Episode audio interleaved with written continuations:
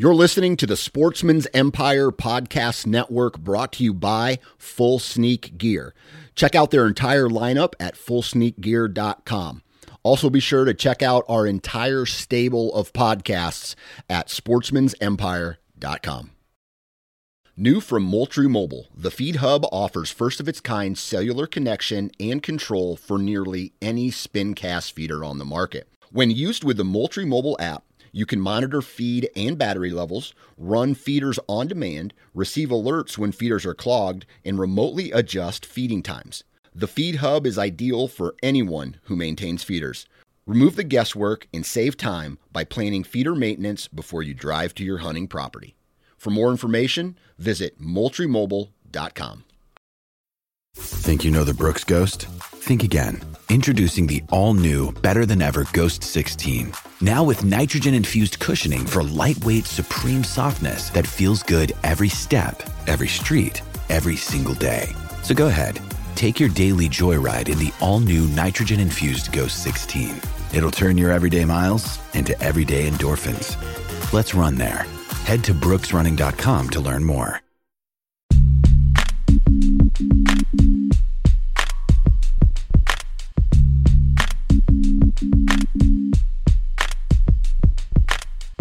Welcome to the Nine Finger Chronicles podcast, brought to you by Exodus Trail Cameras, the number one podcast for bow hunting product information and hunting stories from across the nation. And now, here's your nine fingered host, Dan Johnson. Three, two, one, and it is Thursday. Thank you very much for tuning in. Hopefully, everybody's having a great week. I'm pretty excited. I got Thursday to work and a half a day on Friday. I think I'm going to be taking some PTO so I can get a head start on the staycation fishing trip. Uh, pretty excited for that. Weather's supposed to be absolutely awesome, and the father in law tells me that the fish are biting really good. And uh, hopefully that continues through the rest of this week and into this weekend. Pretty excited about that.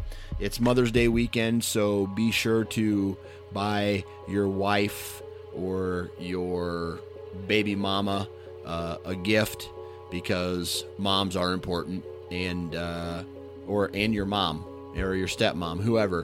Be sure to uh, buy them some flowers or some chocolates, or if they're into bow hunting gear, buy them some broadheads or whatever, you know. that would be a pretty kick ass Mother's Day gift if, uh, in fact, your mother loved bow hunting or your wife or whatever. Anyway, today's podcast is kind of another extension of a podcast that we did a while back. And uh, the title of that podcast was called Shop Talk. And today we talk with another bow tech from a different bow shop. And uh, today, David Engel from Ames, Iowa, talks about, man, just a variety of stuff. We cover releases, we co- cover form, we cover tuning and we, we get in really deep into the tuning aspect of it. We even start talking about, you know, how to twist the strings to adjust cam timing. We talk about cam shims. We talk about a variety of things that may help you just become a better overall archer. And uh, for bow hunting, that's a big thing. So uh, there's that. Now, before we get into today's podcast, we talked with a gentleman, Todd Manogue, I think is how you pronounce his name. Todd Todd Manogue, Manag, Managa, I'm not gonna work here anymore. It's actually Todd Manji, and uh, Todd talks to us a little bit about why he likes his Exodus trail cameras. Sure. Uh, I bought a uh, Exodus camera in October and uh, was very excited to use it. Uh, I've got a lease that's four and a half hours away in southwest Wisconsin. So uh, obviously, I'm not going to drive down there a couple times a week just to check cameras. And I was looking for something that was dependable and uh, it just lived up to the name, and was very excited about uh, about just everything that Exodus was touted to be. Uh, got down after the camera had been up probably a couple weekends, and uh, found that, as usual, per everybody that's had a trail camera, no uh, no pictures were taken uh, for that time. A um, little bit frustrating. Probably figured it was user error, but uh, in reading the Exodus website, there was a number said text to this number, and somebody from our company will get a hold of you uh, Saturday afternoon, late October. Thinking, okay, well, nobody's going to call me back till Monday, but um, anyway, I did text that number, and within an hour, I had a phone call back, and it was one of the owners. I don't remember which one, but uh, was really gracious. Uh, talked me through, you know, what did I, what happened, what was going on, and uh, you know, just gave me some pointers, kind of walked me through it. I wasn't in the field at the time when he called me, but uh, I did what he said to do. Um, it was a formatting issue on my end. I probably just didn't hit the right number of buttons. But uh, the fact that on a Saturday in October you've got the owner of the company calling you, I'm sure that uh, as avid deer hunters, he wanted to be in the deer stand as much as I did. Um, it just says a lot about the company that they're they're willing to call somebody and uh, work through whatever problems they could have. And uh, I just that says a lot to me. And as a business owner myself, I just know that uh, customers depend on uh, you know they're depending on a company when they buy some stuff. So uh, just the fact that they can do that is that just says a lot for them. All right. If you guys want to find out more information about Exodus trail cameras, by now it should be ingrained in your head. Go to exodusoutdoorgear.com. And when you do decide to purchase one of their trail cameras, be sure to enter the code nine fingers. That's the number nine followed by the word fingers, and you will receive $20 off of your trail camera purchase. So there's that. Now let's get into today's hunter profile. It's not a hunter profile. What am I doing? It's a shop talk episode. I guess that's just, uh, I don't know why I did that. Anyway, shop talk episode with David Engel. Mr. David Engel, how are you doing today? Good. I'm doing great. How are you, Dan? Uh, I can't complain. We had a really good uh, st- we had a good storm system come through Iowa. Let's see, south southeast Iowa today, and all this the uh, social media was blown up with all these pictures of tornadoes, and that tornado went really close by uh, the farm that I hunt. And so I called the landowner, and I was just like, uh, everything okay down there? And she had no clue what was go- what was going on. And uh, she's like, I didn't see any tornado. I was doing chores and not paying attention. And meanwhile, there's a tornado within a mile of her house. Yeah, that's pretty crazy. so. So I called her up. She was okay. It doesn't seem like there's any damage on the farm, and uh, the deer live to tell or live live for another day. But uh, before we get see today, we're going to talk just probably about a variety of stuff. You work in an archery shop, and you are currently a bow tech for that archery shop, and you've been setting up your friends' bows, and you've been setting up all types of equipment for your friends and family for four or five years now. And uh, we're going to get into all of this archery portion. We're going to talk about releases and form and rests and sights and stabilizers. And we're going to talk about archery part of bow hunting tonight. But before we get into all that, from a hunting standpoint, how was your 2016 season? Um, pretty depressing if I'm being honest. I mean, uh, being a student, um, it's a little bit difficult um, to get as much time as you want um, in the woods, obviously um, with classes and everything. But um, buck tag remained in the pocket the whole year. Um, was fortunate enough to fill a fill a doe tag. Um, nice. But overall, I mean, it went all right. Um, coming in, not really expecting to uh, be able to put a whole lot of time in the stand. So, um, yeah. you know, can't complain too much. Right, right. So, as a student, uh, what are you going to school for? Uh, right now, I'm studying um, in the College of Ag and Life Sciences. Okay. Um, as kind of a general ag major at Iowa State. Okay. Um, you know, studying all aspects of agronomy um, and animal science, stuff like that. Gotcha. So, where do you see yourself going after college? What, like, if you had a dream job, what's your dream job? Dream job? Uh, shoot. Um, you know, I've kind of been looking into uh, custom planning um, food plots kind of around the area in Iowa, uh, maybe down in Missouri, Nebraska, Minnesota, Wisconsin, kind of along there. Um, whether that started as part time or full time, and you know, working somewhere else. Um, yeah, something like that. It's kind of what Okay. I'm looking at. Now let's let's go back to the real world for a second.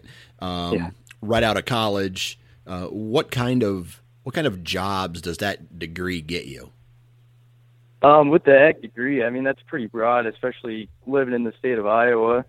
Um, you could do anything as far as um, being a, a banker for farmers. Um, you know, all the way up to to being a farmer yourself. Um, Yep. a lot of guys are, are going into it, um, working for their family on the family farm and stuff, and just looking to gain a little bit of knowledge to go back and uh, maybe help that out. Um, anyone that knows farming right now and prices uh, knows that uh, you know there's not a whole lot of money in it. Um, Yeah. So I've looking to to be as efficient as they can, and um, sending your kids to college, kind of you know get a different look on stuff. Um, definitely something worth looking into. Yeah. So, do you come from uh, a- a farming family then? Um, not directly. Um, I, I, I helped out for farmer um, uh, growing up and stuff, and uh, my family uh, bought over some land from um, great grandpa, and um, he used to farm it back in the day, but um, since then we're a generation removed from directly family farming. Okay. Um, uh, we still raise a little bit of uh, grain sorghum ourselves, but uh, you know, not directly related to uh, corn soybean rotations, which uh, most people are familiar with. Um, Right. Driving around anywhere in the Midwest, Gotcha. What part of the state are you from? uh, just north of Des Moines, so right in the middle.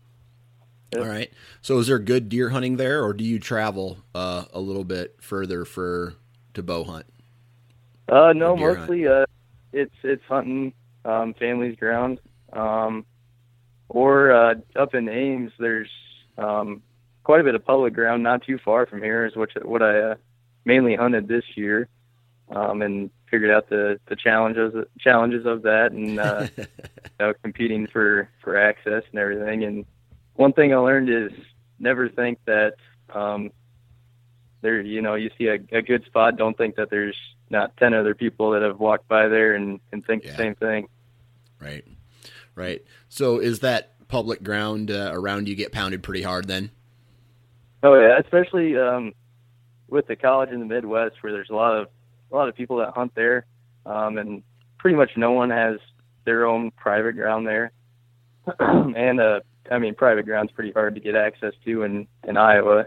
Um, so I mean, the the one tract of public ground we have there gets gets hammered pretty hard by students and you know uh, um, anyone hanging around the area that doesn't have access to to uh, private ground and uh, and in the area you know it's it's pretty flat once you get north of Des Moines Right. um, not a lot of not real heavily wooded um, so the areas that are get get hounded pretty heavy okay. Cool. So, kind of a shitty season then, huh? yeah yeah you can say that Did you get out turkey hunting at all? um I actually uh went to Nebraska um about a Okay. month ago um yeah me and a couple buddies went out there um didn't end up punching a tag um but we I mean we saw tons of birds and um just kind of got a different different feel of hunting um than you know just in central Iowa Right. it was fun Nice. All right. So, you work at a bow shop, right? yep All right. Why don't you go ahead and shout out the name of the bow shop? Get this guy some free press. Yeah, yeah. I work at uh, Jax Outdoor Gear um, in Ames, Iowa. We have a full service archery shop, a 20 yard indoor range, um, and we also sell um, number of outdoor supplies uh, from guns, camping gear, um, athletic gear, stuff like that. Um, and it is a chain store. We're the only one in Iowa. The rest of our uh, stores are out in Colorado, though. But Oh, okay. we do have a yep full service archery shop there. So uh, you know anything anything archery related, we can handle it. Okay. Now, how how old are you right now? 21 years old. 21 years old. Okay. So, and you've been working at that store for a year and a half, roughly, right? Yep, I started uh, when I moved up to Ames, um, which is last, oh, it was January of 2016. Um, right around the first of the years when I started there. Okay. And uh, before that, before working at this bow shop, uh, how many years? Like when when did you start tinkering with bows on your own? Um, probably started uh started uh messing around with my bow um, when I was about 16, 17 years old. Um, back in high school, um, would go kind of hang around the local archery shop um, in Des Moines and um, picked up a lot of information from guys down there. Um, started using equipment and um, tinkering with my own bow, figuring out what you know a twist in the cable here does to uh, you know my timing here. Um, and I mean, there there's a lot of guys along the way that that help you out, and that's the good thing about the archery community is you know everyone's willing to to help out a new guy. It seems like. Right. Okay. So I think the first thing that I want to talk about is something that you just mentioned, and uh, we'll kind of go all over the place uh, with this conversation. But the goal is to try to have, um, share some of your knowledge from working at a bow shop with the listeners of this podcast. Now, I want to talk about this adding twists, taking twists out of the string, uh, and how mm-hmm. that affects uh, the bow.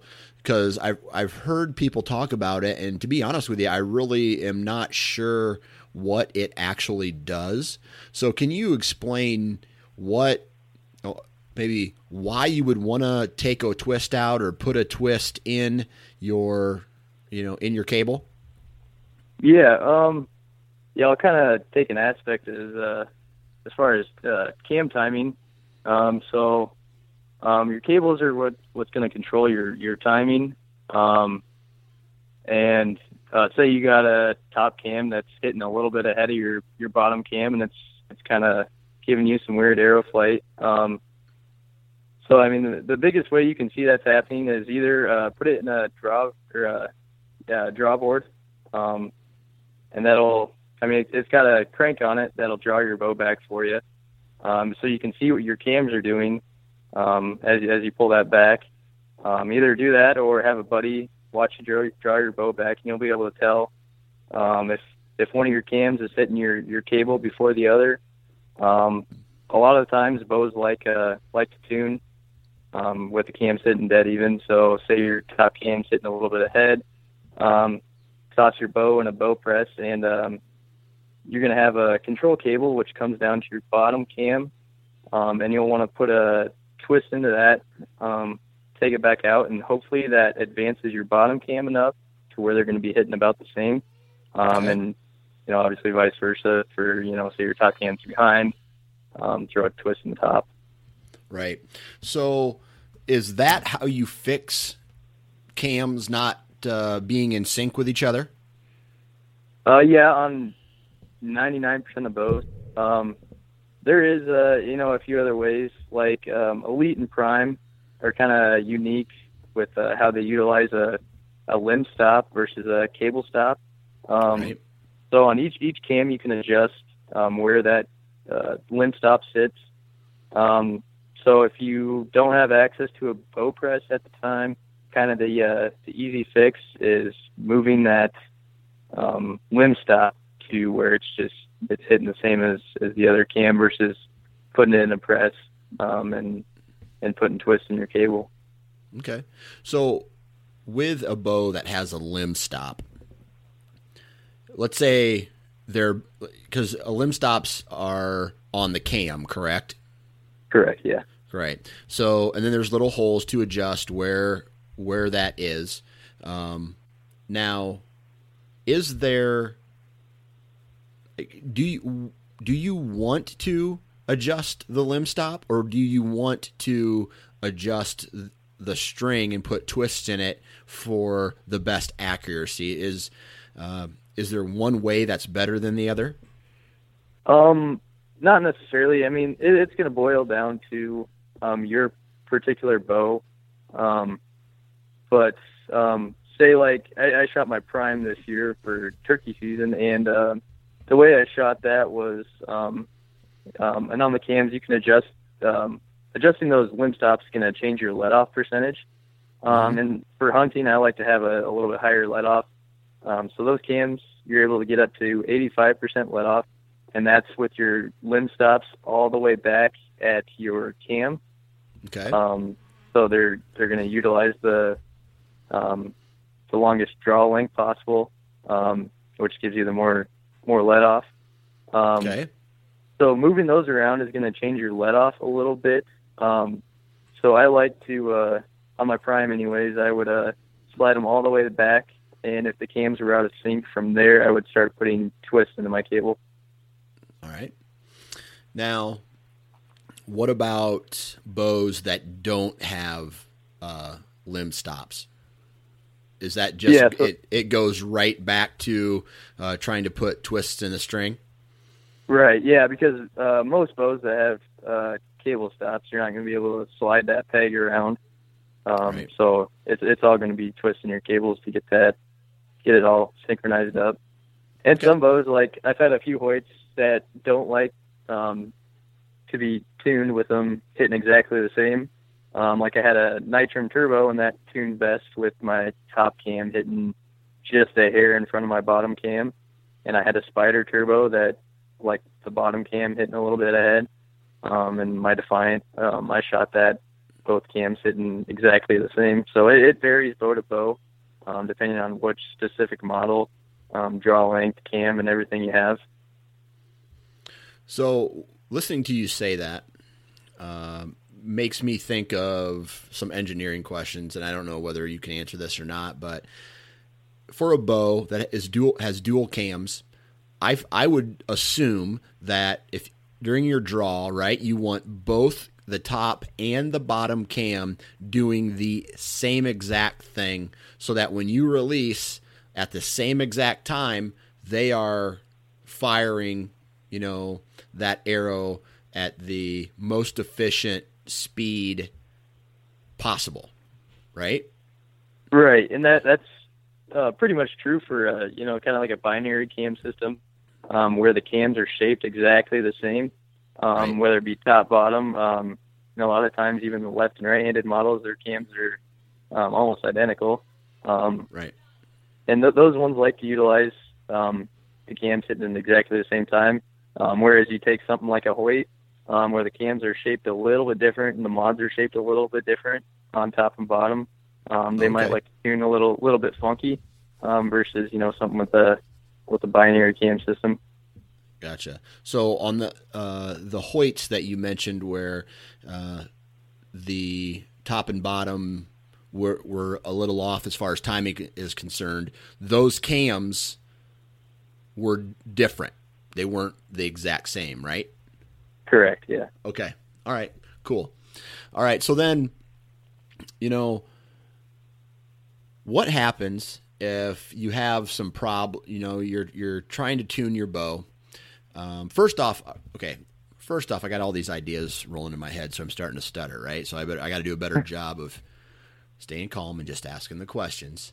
All right. So let's say you've, you know, you, you're adjusting the, the you know you put a couple twists in you're trying to get your cams to fire at the same time and it's not working. And you're still having issues with your arrow being sporadic and that's given that your rest is set up where it needs to be right? So we've still identified identified that it is a a timing issue. What else can a guy do to get those cams to fire at the same time, or uh, you can get your bow better tuned? Um, yeah, so there's there's a couple different things. Um, so I, I like to start out um, whenever I'm tuning a bow. I'll start out with the cams synchronized exactly, you know, hitting dead knot at the same time. Um, I'll start out with my arrow 90 degrees from the string, um, running through the middle of the Berger buttonhole, um, and kind of as a, a general. Um, then after that, um, I'll move to uh, you know uh, paper tuning um, after um, draw length in spec, uh, brace height, uh, axle axle, all that's in spec. And um, say cams are synced and we're still getting weird tears. Um, a lot of times that's something you can uh, take out with yoke tuning. Um, if you've got it, like in a Hoyt, um, your top cam's going to have a yoke cable um, where it kind of splits off um, and connects on the outside of your axles on the cam there.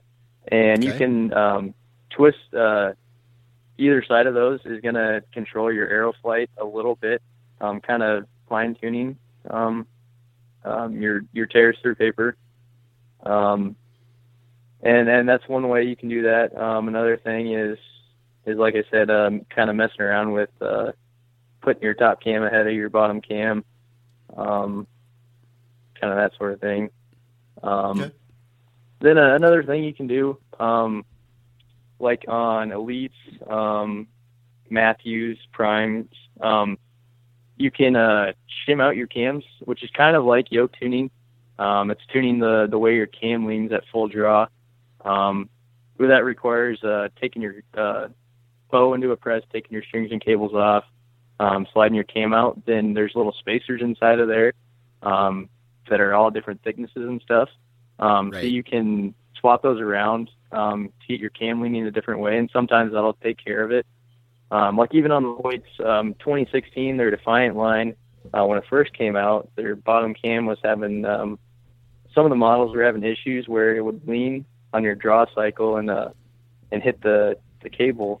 Um, but with a lot of our bows that were doing that in the shop, we would uh, just take that out and swap the spacers around, um, which gave you a little more clearance there, um, and kind of took that out of play, um, which would have led to um, cable wear down the line, which could be essentially uh, you know hazardous, especially if you're out in the field and you got a worn cable that severs and now your bow's out of use, you're out of uh, commission. All right. So I'm the guy, right, who I I buy a bow, I get my sight, I get my rest, I get my arrows, uh, and I I take it to the shop to do, right? I don't have a bow press. Mm-hmm. Uh, I don't do a lot of my own work. I take it to a, a bow tech and have them do that work. You mentioned something yeah. about about yokes. Um, and that's one thing that we haven't talked a lot about on this on this podcast. What is a, a yoke? What does it do? And how does that particular part affect accuracy?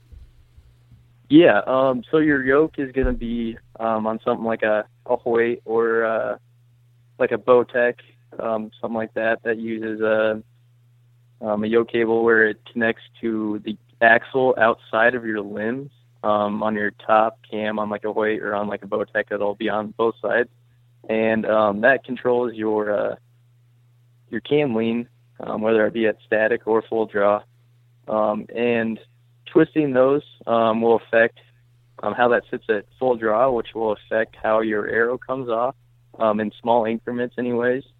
Um, so if you're getting um, a weird tear and you know your center shots in spec, everything's in spec, but you're getting a little bit of cam lean. A lot of times, yoke tuning that's that's that's it's what's going to be uh, taking that little tear out or that little um, imperfection in your arrow flight. So not every bow has a yoke on it, right? Right. Yeah. Like uh, okay. some of the new Mathews, um, like the Halons, um, no cam stuff like that, don't have yokes. Um, uh, let's see, elites don't. Um, primes don't.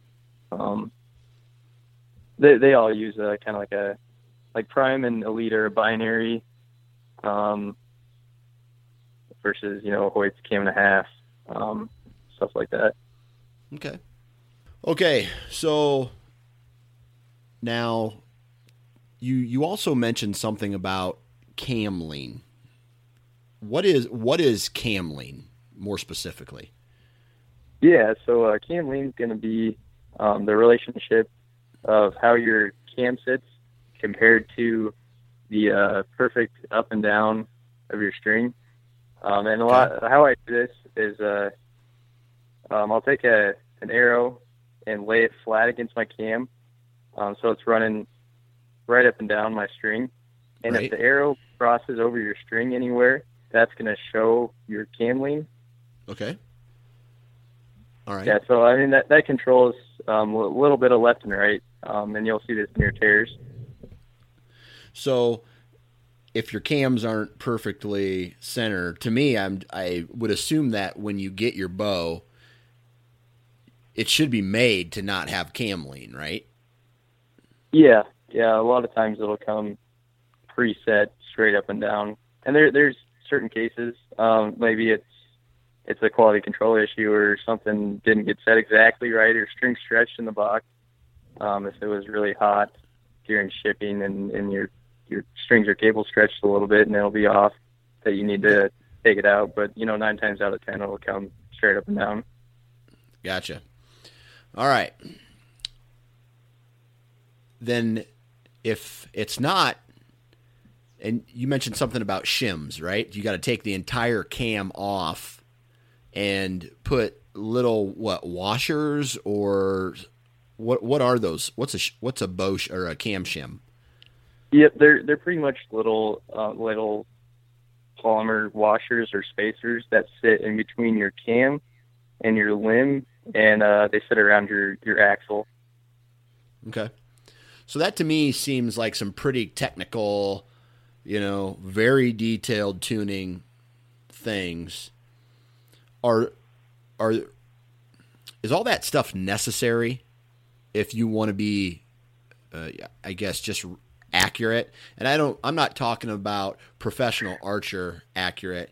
I'm talking about 30 yards from a tree stand accurate. I would say no, it, it wouldn't be necessary. Just for your average bow hunter that wants to go out and be able to, you know, nail a, a pie plate at 30, 40 yards, something like that. You know, messing Yeah. with shims is, is probably getting a little too in depth um, for Okay. for those purposes. right? But if your bow is not accurate in cert some of these aspects, you know, whether it's cam lean or your cams aren't firing at the same time, or you know some of the other things that that we mentioned, your bow is less efficient. Meaning, it could be loud, right, or it could be uh, what's the word I'm looking for? It could be loud, and you could be losing power. Correct? Yeah, in some cases, yeah, you could be. All right. So then, okay, so that that pretty much takes care of the draw cycle. Is there anything else as far as cams or limbs or string that a guy needs to be looking at if uh, he wants to get more detailed about his draw cycle and accuracy? Yeah, actually, um, the strings and cable set. Uh, it, I mean, it's what we've been talking about this whole time, and a, a really nice quality of quality set of custom strings can go a long way. So, like once you get everything set, a uh, a stock string and set or stock stock string and cable uh, might stretch a little bit, uh, like you know, being in and out of, of the elements, heat, cold.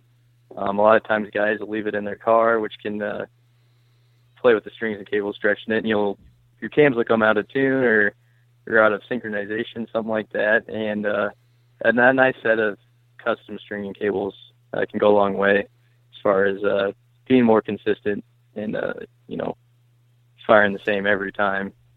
Right. So the strings that come on a bow, you know, obviously a company has to try to make money, and uh, you know they can't put the highest dollar string on their bow. uh, You know that I don't- I don't know as far. I guess the bow string.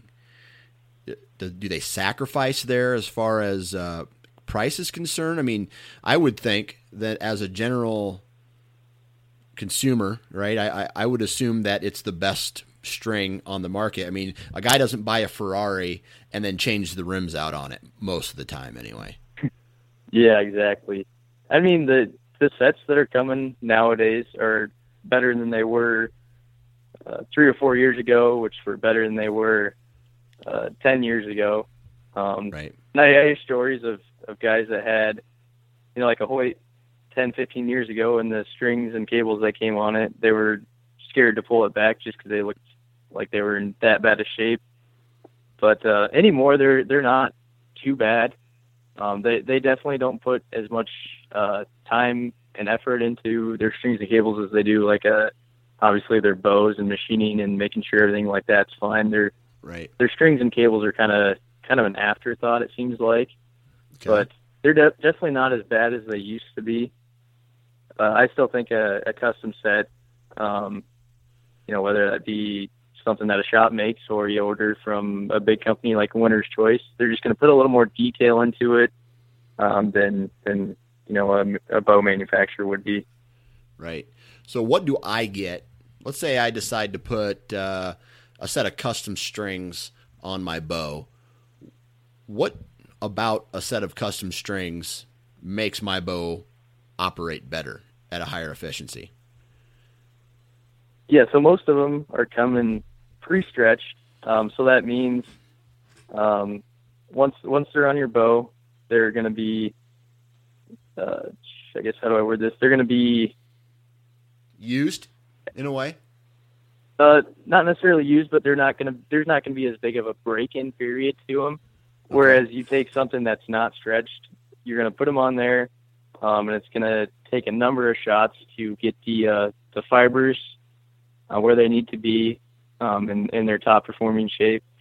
E- every string and cable set's going to have a, a minor break-in period. The ones that are are more pre-stretched and they take more time building them, their the break-in period is going to be less, and then they're once they're in that break or after that break-in period, they're going to hold that form a little bit better than say a yeah, stock string and string and cable set or something that was um, of lesser quality that you put on there. Maybe your cams will come out of time, something like that. All right. So then, uh, does a custom set of strings also? I mean, will that do anything to increase your uh, speed, arrow fl- arrow speed? You can, depending on depending on the type of material they put on there. Um, a lot of a lot of companies anymore they're putting BCY X material or BCY 452 material, uh, which is is really diving you know kind of deep into tuning and and that kind of aspect that you know most target archers are looking into, and maybe not necessarily your average bow hunter um, wants to dive that deep into it. Um, but like different fibers are going to give you different speeds. Um, some are going to be more forgiving, some are going to be more consistent than others. Um, but anymore, um, most of the the fibers are going to be pretty high quality that they're they're thrown in custom sets or stock stock sets. All right. Anything else about uh, strings or cables or cams or whatever? Um, yeah, I mean the coolest thing you can do with the uh, new set of strings and cables is is change the color up on your bow too. Just to make That's- it look that's cool. Yeah, that's I mean that's what I'd say most people are are changing them for, as far as like a hunting aspect. They just want that, uh, you know, a different different color look on their bow. Yeah, I gotcha. I thought about that because this year I have uh, this year I have a gearhead bow, and it's black. I got a ripcord arrow rest. It's all black. Uh, I'm gonna Mhm. have a. I'm, I think right now I'm gonna go with an HHA sight. That's for the most part all black, other than you know some green on it. Uh, and I'm probably going to go with a very small stabilizer. Uh, I may not need it after it's all set up, but uh, if I do, it's going to be all black. But I thought it'd be cool to get a like a red string on that bow. I think that would kind of be cool. Yeah, I mean that kind of seems like the the popular color to go with on a on a black bow is either accent that with like all red or or red and red and black twist, something like that. 'Cause you can, I mean, you get most sets you get two color options on there, so you can you know throw whatever you want. Cool. All right, so there's that. Now, you mentioned to me, you're like these next two kind of topics. They they go hand in hand, right? You got your release, releases, and your form, right? And, they, and in a way, they kind of go hand in hand. And you you told me, hey man, I could sit here and talk about releases and form for an hour each. So we're, we don't have an hour to do that, but I do want to touch on releases because you mentioned that uh, we had a guest on a while ago who talked briefly about releases, and you mentioned that uh, you you had something that maybe you would like to add to that conversation.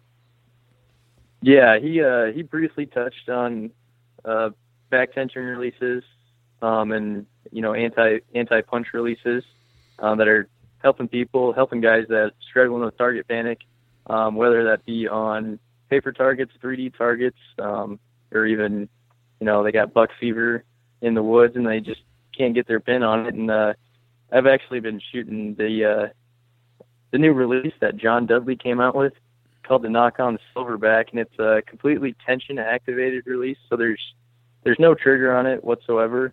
So it, it kind of gets people away from from punching the trigger, um, which is, is going to help you hold your pin steady. Because with those, uh, the the way it works is is um, once you're at full draw, you're pulling with your back muscles and your shoulder muscles, which which sets off the release at a, a preset poundage over your holding weight. So the only way to hit the target is is if you're holding that pin on there, uh, which helps guys if they they've got trouble and they're freezing below the target where they're they can't get their pin to come up. Something in their brains telling them they they don't want to cover up that target with their pin, whether they they just want to know that target's there. Or, I mean, a lot of the times it's 100% subconscious and you don't know why why you're doing it, but you just can't get that that pin on there. But that that tension activated release is is trying to help people uh, hit the target because there, there's no way to hit the target if you're not holding your pin on it. So, how does that specific release work? Right? Is how do you, for example, uh, I got a little sheet when I got my gearhead bow, right, and it had the guy who tested it, and he did he did three different draws on that bow, measured the poundage, and it was like 72.1, 72.4, 72.6 or something or 3 or something like that, right? So it was all really close from a, you know, a tenth of a pound type of, you know, difference. And the average of it was 72.2 pounds, I think it was. And how do you then take that release and say, okay, obviously the max draw on that is 72.2. How do you change your release to go off at 73? Uh, so, so the way it works is uh, it's it's actually going to come into play with your your holding weight, not necessarily your draw weight. So when you're when you're drawing that release, there's a, a safety on it, which is located where like a normal thumb trigger would be. So when you're drawing that, you hold down your thumb trigger, um, and then when you when you're at full draw and you're kind of settled into where you want to be, you got your anchor point settled, uh, pins floating over the target, looking through your peep. You let off of that safety, and that's when you start pulling and pulling and pulling, and then it'll go off. Um, and and how you set that is there's a little spring inside of there, and you either twist that spring down or loosen it up um, to where you want to where you want that release to to go off at, and it'll take a little bit of playing around with it with your specific bow especially if you don't have a, a bow scale handy that you can look and see exactly what your holding weight is. Um, and, and then you can, so how I did mine is, is anyways, when I, when I took it out of the package and it let off that safety at full draw, it went right away without me pulling it. So that tells me I need to move the, the release weight up a little bit. I kind of like it between three and four pounds above my holding weight. So I can't just quickly snap and shoot it, which would be kind of like punching the trigger. I kind of have to work it, pulling it, and keep my form and keep my pin floating over the target, versus, uh, I mean, kind of snap shooting it like you would with any sort of trigger release. Okay, and that's that is specifically designed for target panic, or it helps with target panic. Oh, it is kind of designed to help help the guys that are are suffering from it uh, to get their kind of focus more on their form and and holding versus aiming and and squeezing that trigger as soon as your pin comes across that target. Because with those, you're gonna have to spend a little more time at full draw, um, watching that pin float, and so you, you can't exactly punch it as soon as your pin comes across the target, um, which is a lot of times called drive-by shooting. Um, A lot of guys, as soon as that pin covers up the outer edge of the target, they want to reach at that release and, and punch it so the arrow goes off. They don't have to sit anymore. that full draw. They're just not comfortable holding that pin over that target. Right, right. I think I do that a lot. I think I get into less of a, you know, a dead stop on my form, but I'm always moving a little bit, whether I'm coming down on the, the target or I'm coming up on the target, you know, uh, my location where I'm trying to, and I think that that's part. I think I have a little bit of target panic as well, but I think that's part of some of my inaccuracy problems. Mm-hmm. Yeah, and in a big way, you can uh, kind of bring out bring out the target panic. Is is go take a, a blank bale target, nothing, no circles on it or whatever, and um, just kind of watch how your pin's floating. And if you want to kind of even with the the middle of that target, as soon as your pin gets to the middle of that target, if you still want to kind of punch at it and and grab at it. I mean, that's kind of one of the indicators of of target panic, and you kind of kind of got to sit there and and work at it. Right. And, and, what specifically do you work at? What are you What are you trying to accomplish? The goal with that is is to get an unanticipated shot off, um, so you're not flinching at the the target. Uh, and a lot of I can I can kind of relate that to shooting a gun. Um, so you take like a you know, a, a gun that's magazine fed, and you throw three bullets in there. You shoot your first one, shoot your second one, shoot your third one. Um, and say you you didn't know there's only three in there, and you go to shoot your fourth one, and you kind of lean into it, um, flinch at the shot. That's kind of kind of the same thing what you would be doing with the with pulling the trigger on the on the bow. Because with that rifle, you're even though you might not notice it when you're shooting, you're still flinching at it, and then you can you can see that when you're you're firing a, a blank chamber. Um, you know, kind of kind of about the same thing as, as punching the, the trigger on a bow. Right. So I currently shoot a wrist release, right? And uh, I was talking with a guy who was tuning his bow uh, this past week on Friday, and he said that typically guys they go from a, a wrist trigger release to a thumb release, then to a back tension release is is there a need for a thumb release, or if guys are looking to make a transition, should they just? Because he told me skip the thumb release and go straight to the uh, back tension release. Yeah, that that would be my personal recommendation. I, I feel like the the back tension release is an awesome training aid that um, you can use that in junction with, say, uh, you know, a thumb trigger or a, a wrist rocket or wrist release and um, let me kind of go back and forth between the two. Like with my my shooting, I'll start out with my my nock on silverback, the the back tension release, and um, I'll shoot a couple of rounds with that just to kind of you know make sure my form's still intact. I'm not doing anything. Then I'll move to my thumb release, uh, which is I'm shooting the the nock to it from from nock on and Carter right now, and those two are kind of made to to go hand in hand.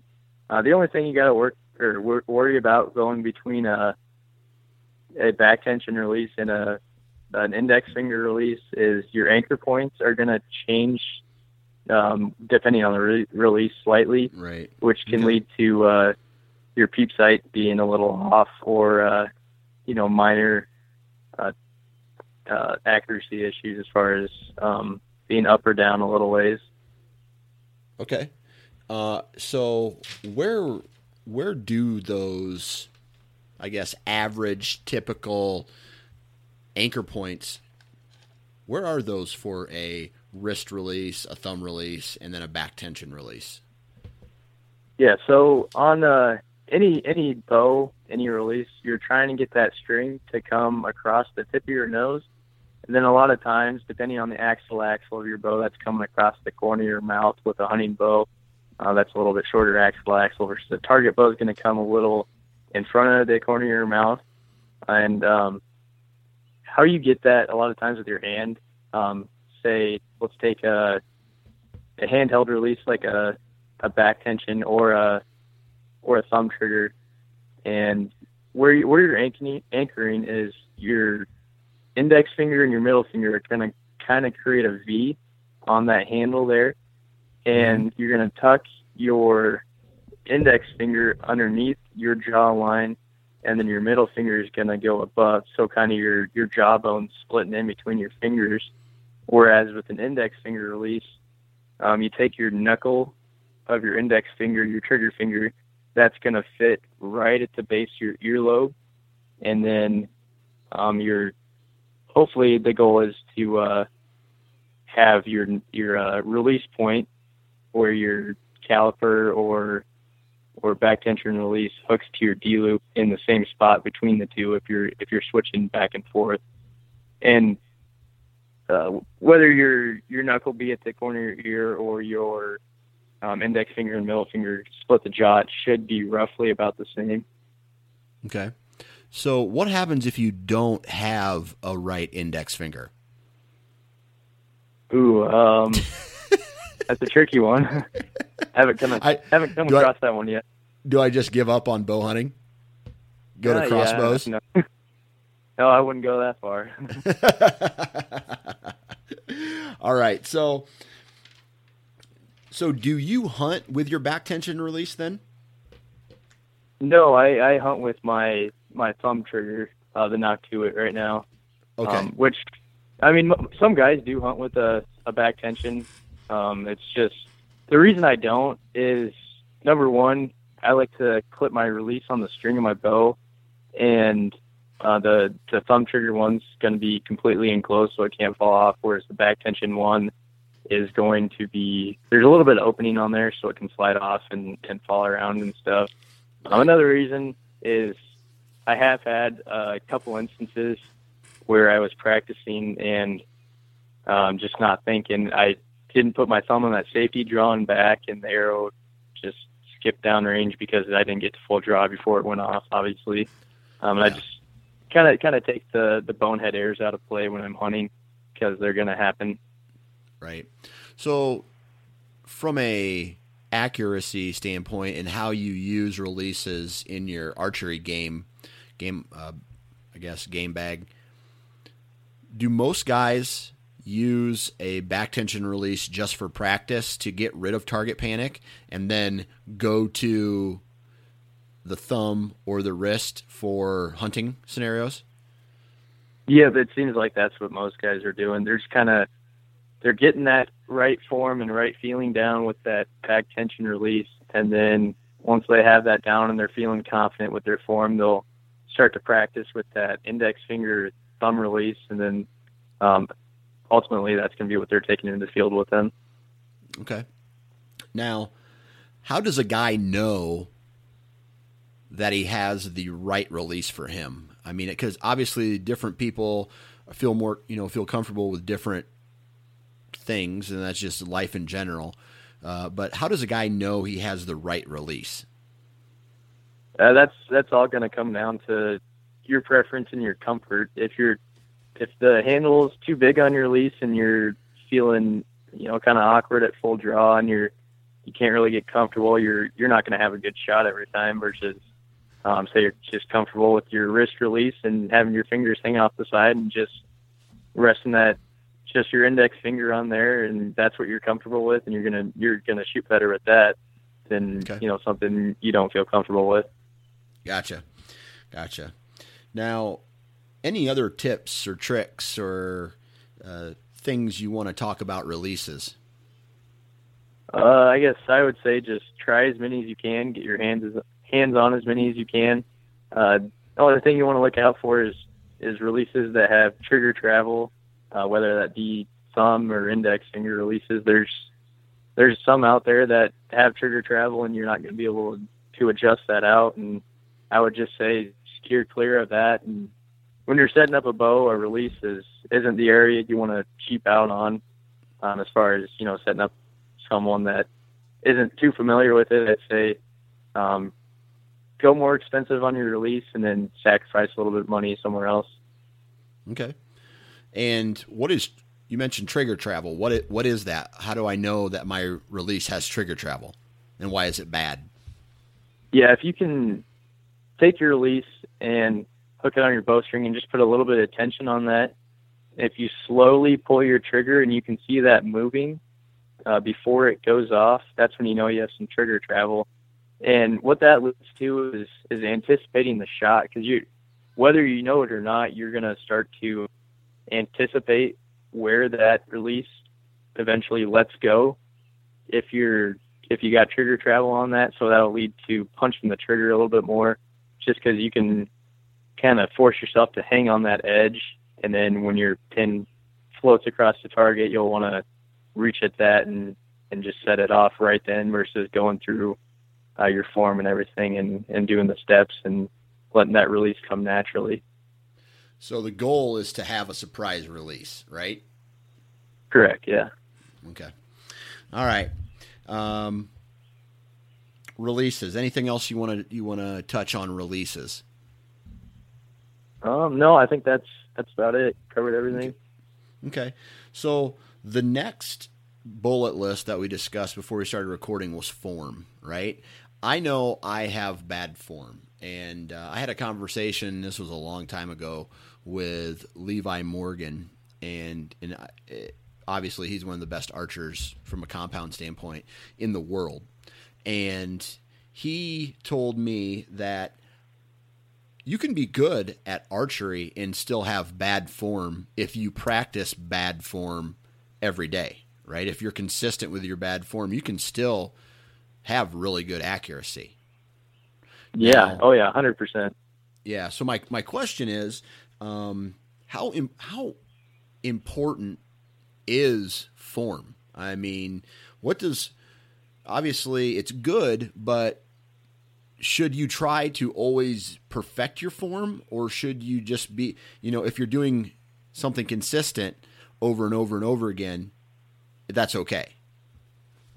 I, I would say go for the consistency. And i, I like to relate this to uh, anyone that golfs and has worked on their golf swing um, can can attest to you know not trying to have it 100% perfect like you know, not emulating Tiger Woods or not emulating a specific professional golfer because their swing works for them, um, whereas that same swing might not work for your body type.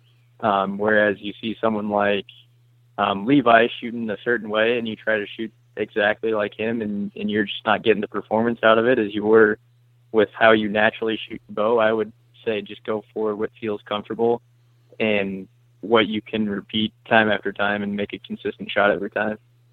Okay. So you work in a bow shop, right? And you see a lot of guys come in and out, and you get to see a lot of people draw back and have probably pretty shitty form. What? Yeah. What are some of the biggest form no nos? I mean, if like like you said here, consistency is the most important. But if I wanted to work on my form, what are some big red flags that I need to look out for or things I need to work on? I, I mean, a lot of the things I see um, in in an archery shop, uh, one, someone bringing in a bow that isn't fit up or set up exactly for them, whether they're shooting a little bit too long, too short a draw length, which can be just as bad as anything, or um, someone trying to draw too much weight, uh, where they put a little bit too uh, much much stress on their their muscles and their joints, and they're not able to you know either hold as steady or shoot as long. Um, so they're and a lot of times you'll you'll see that um, when guys are drawn and they kind of got to lean back and point their bow up and and stuff like that.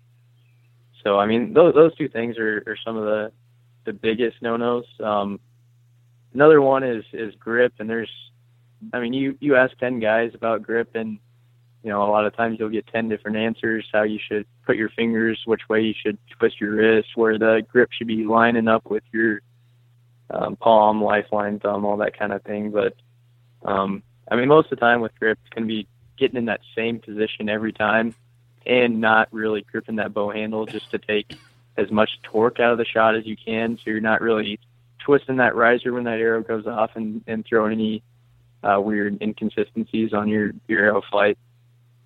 Okay. So specifically on the grip, creating torque, uh, you really don't want the grip is not for archery purposes. A grip, we shouldn't grip our grip if that makes sense, right? Right. Yeah. So the only exactly. thing you really want to do is rest it on your palm or right in in between your thumb and index finger, right?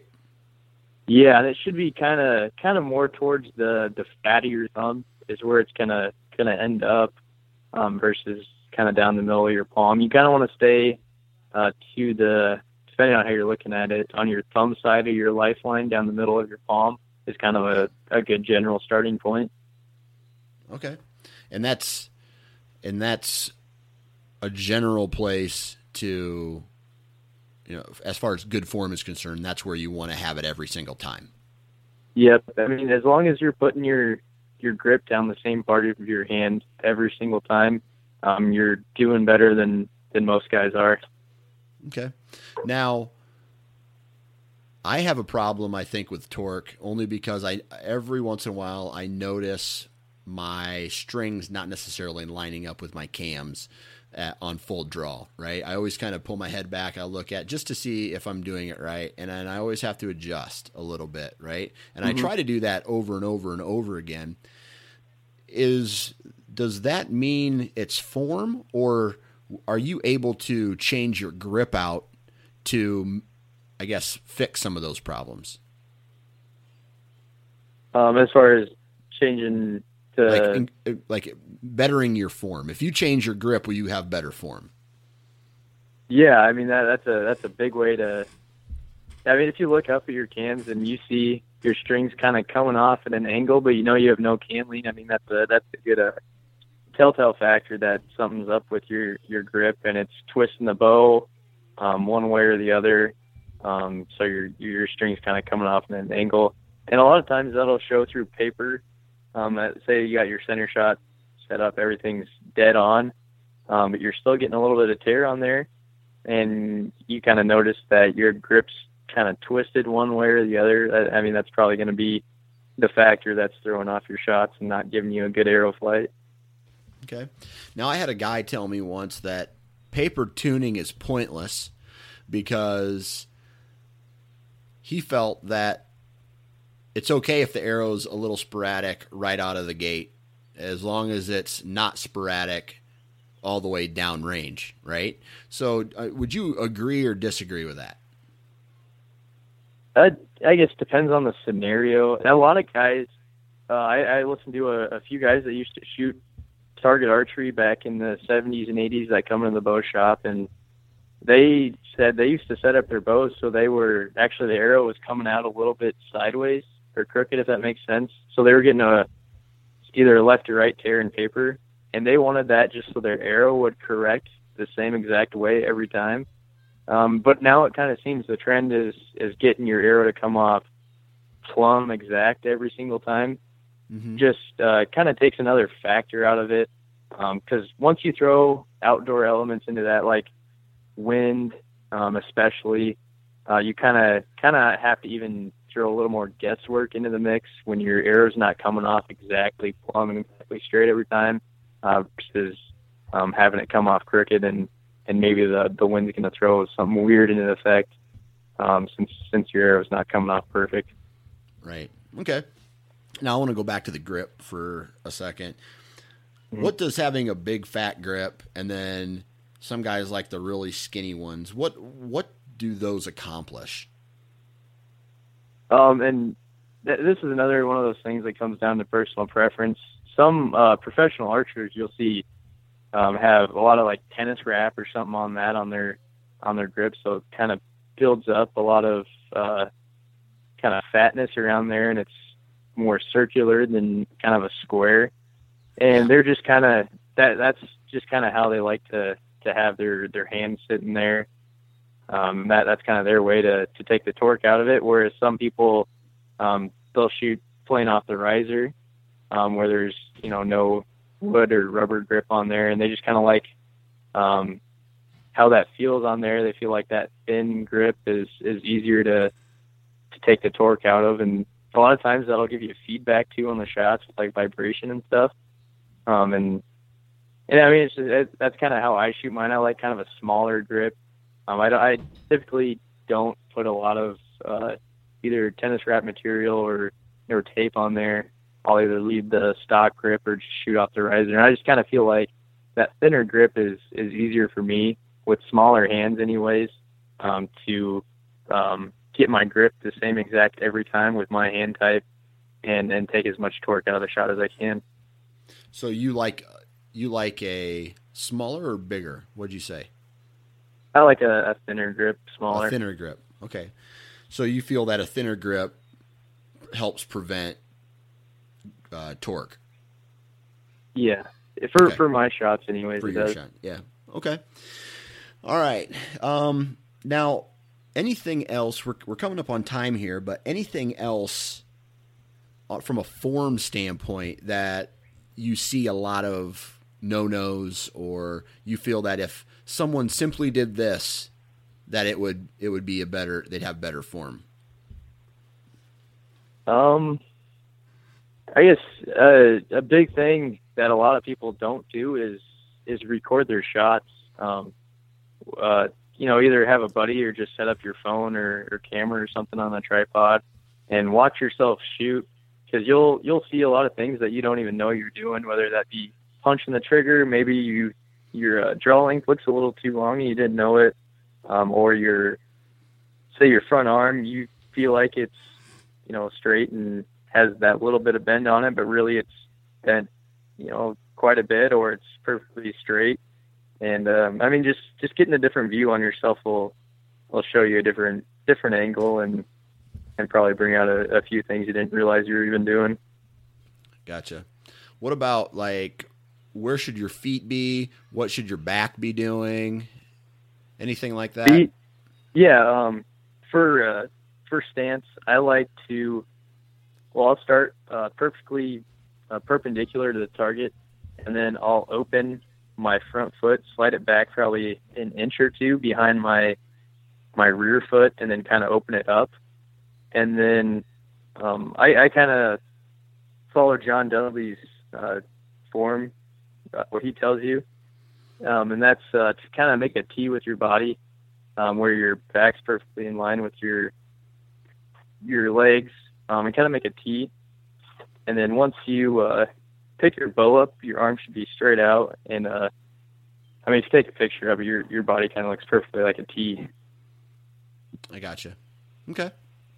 Cool. And and does that does that same principle apply from a guy who's on a tiny platform tree stand? Should be. I mean, it'll look a little bit different once you're, you know, you're shooting at angles and stuff. And I mean, the biggest thing you do shooting at angles, um, a lot of guys are going to try and bend with their back, um, which will kind of throw your form off a little bit. Um, whether that be your anchor point, um, or your your front arm will change a little bit in shoulder position. Yeah. Um, but you, what what you want to do as far as that is bending at your your hip will kind of keep that posture and keep your anchor point the same. Okay. Cool.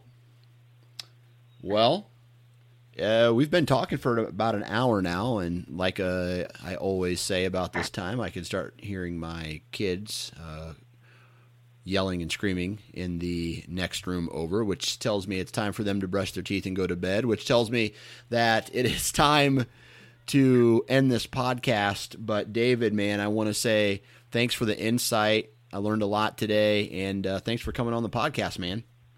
Yeah, not a problem, Dan. Uh, thanks for having me on today. And there you have it. Huge shout out to David for coming on the podcast and talking archery knowledge with us today. Really appreciate your time and uh, good luck with finals, I guess, that are coming up. Anyway, uh, huge shout out to each and every one of you who have taken the time to download this uh, episode and give it a listen. Um, I made a couple changes to the format and editing that I do on this podcast, and hopefully you can hear that. Hopefully the sound quality is just a little bit better, and the the flow is just a little bit better. I can always use some uh, advice, so if you hear something wrong, be sure to get a hold of me. Also, the partners of this podcast that make it all possible Deer Lab, Lone Wolf, Gearhead, Wasp, Ozonics, Ripcord, and Exodus trail cameras. Be sure to go and visit their websites, take a look at their products, and remember the couple of these uh, uh, products and companies are giving specific, I guess, uh, discounts to only the listeners of this podcast. So be sure to listen to each and every podcast because uh, there are a handful of great deals that you won't find uh, anywhere else out there. Also, follow me on Facebook, follow me on Twitter, follow me on Instagram. And uh, if you guys want to be on the podcast because of a big buck that you killed, or a buck, or an elk, or a sheep, or any type of animal, I want to, you know, my goal is not just whitetails, it's all hunting, uh, bow hunting type of themes. Um, if you want to do a product review, if you want to do a bow review, any type of review on any type of product, I'm down for that. If you are listening to this podcast and you are the owner of a company and you want to come on this podcast, send me a message on Facebook or you guys can email me at ninefingerchronicles at gmail.com. I think that's about it. Uh, as always, go check out the National Deer Alliance. Uh, sign up, it's free. Uh, become a member and become educated. Other than that, if you're going to be in a tree, hanging a tree stand, or doing any type of work, be safe and wear your damn safety harness. Have a good weekend.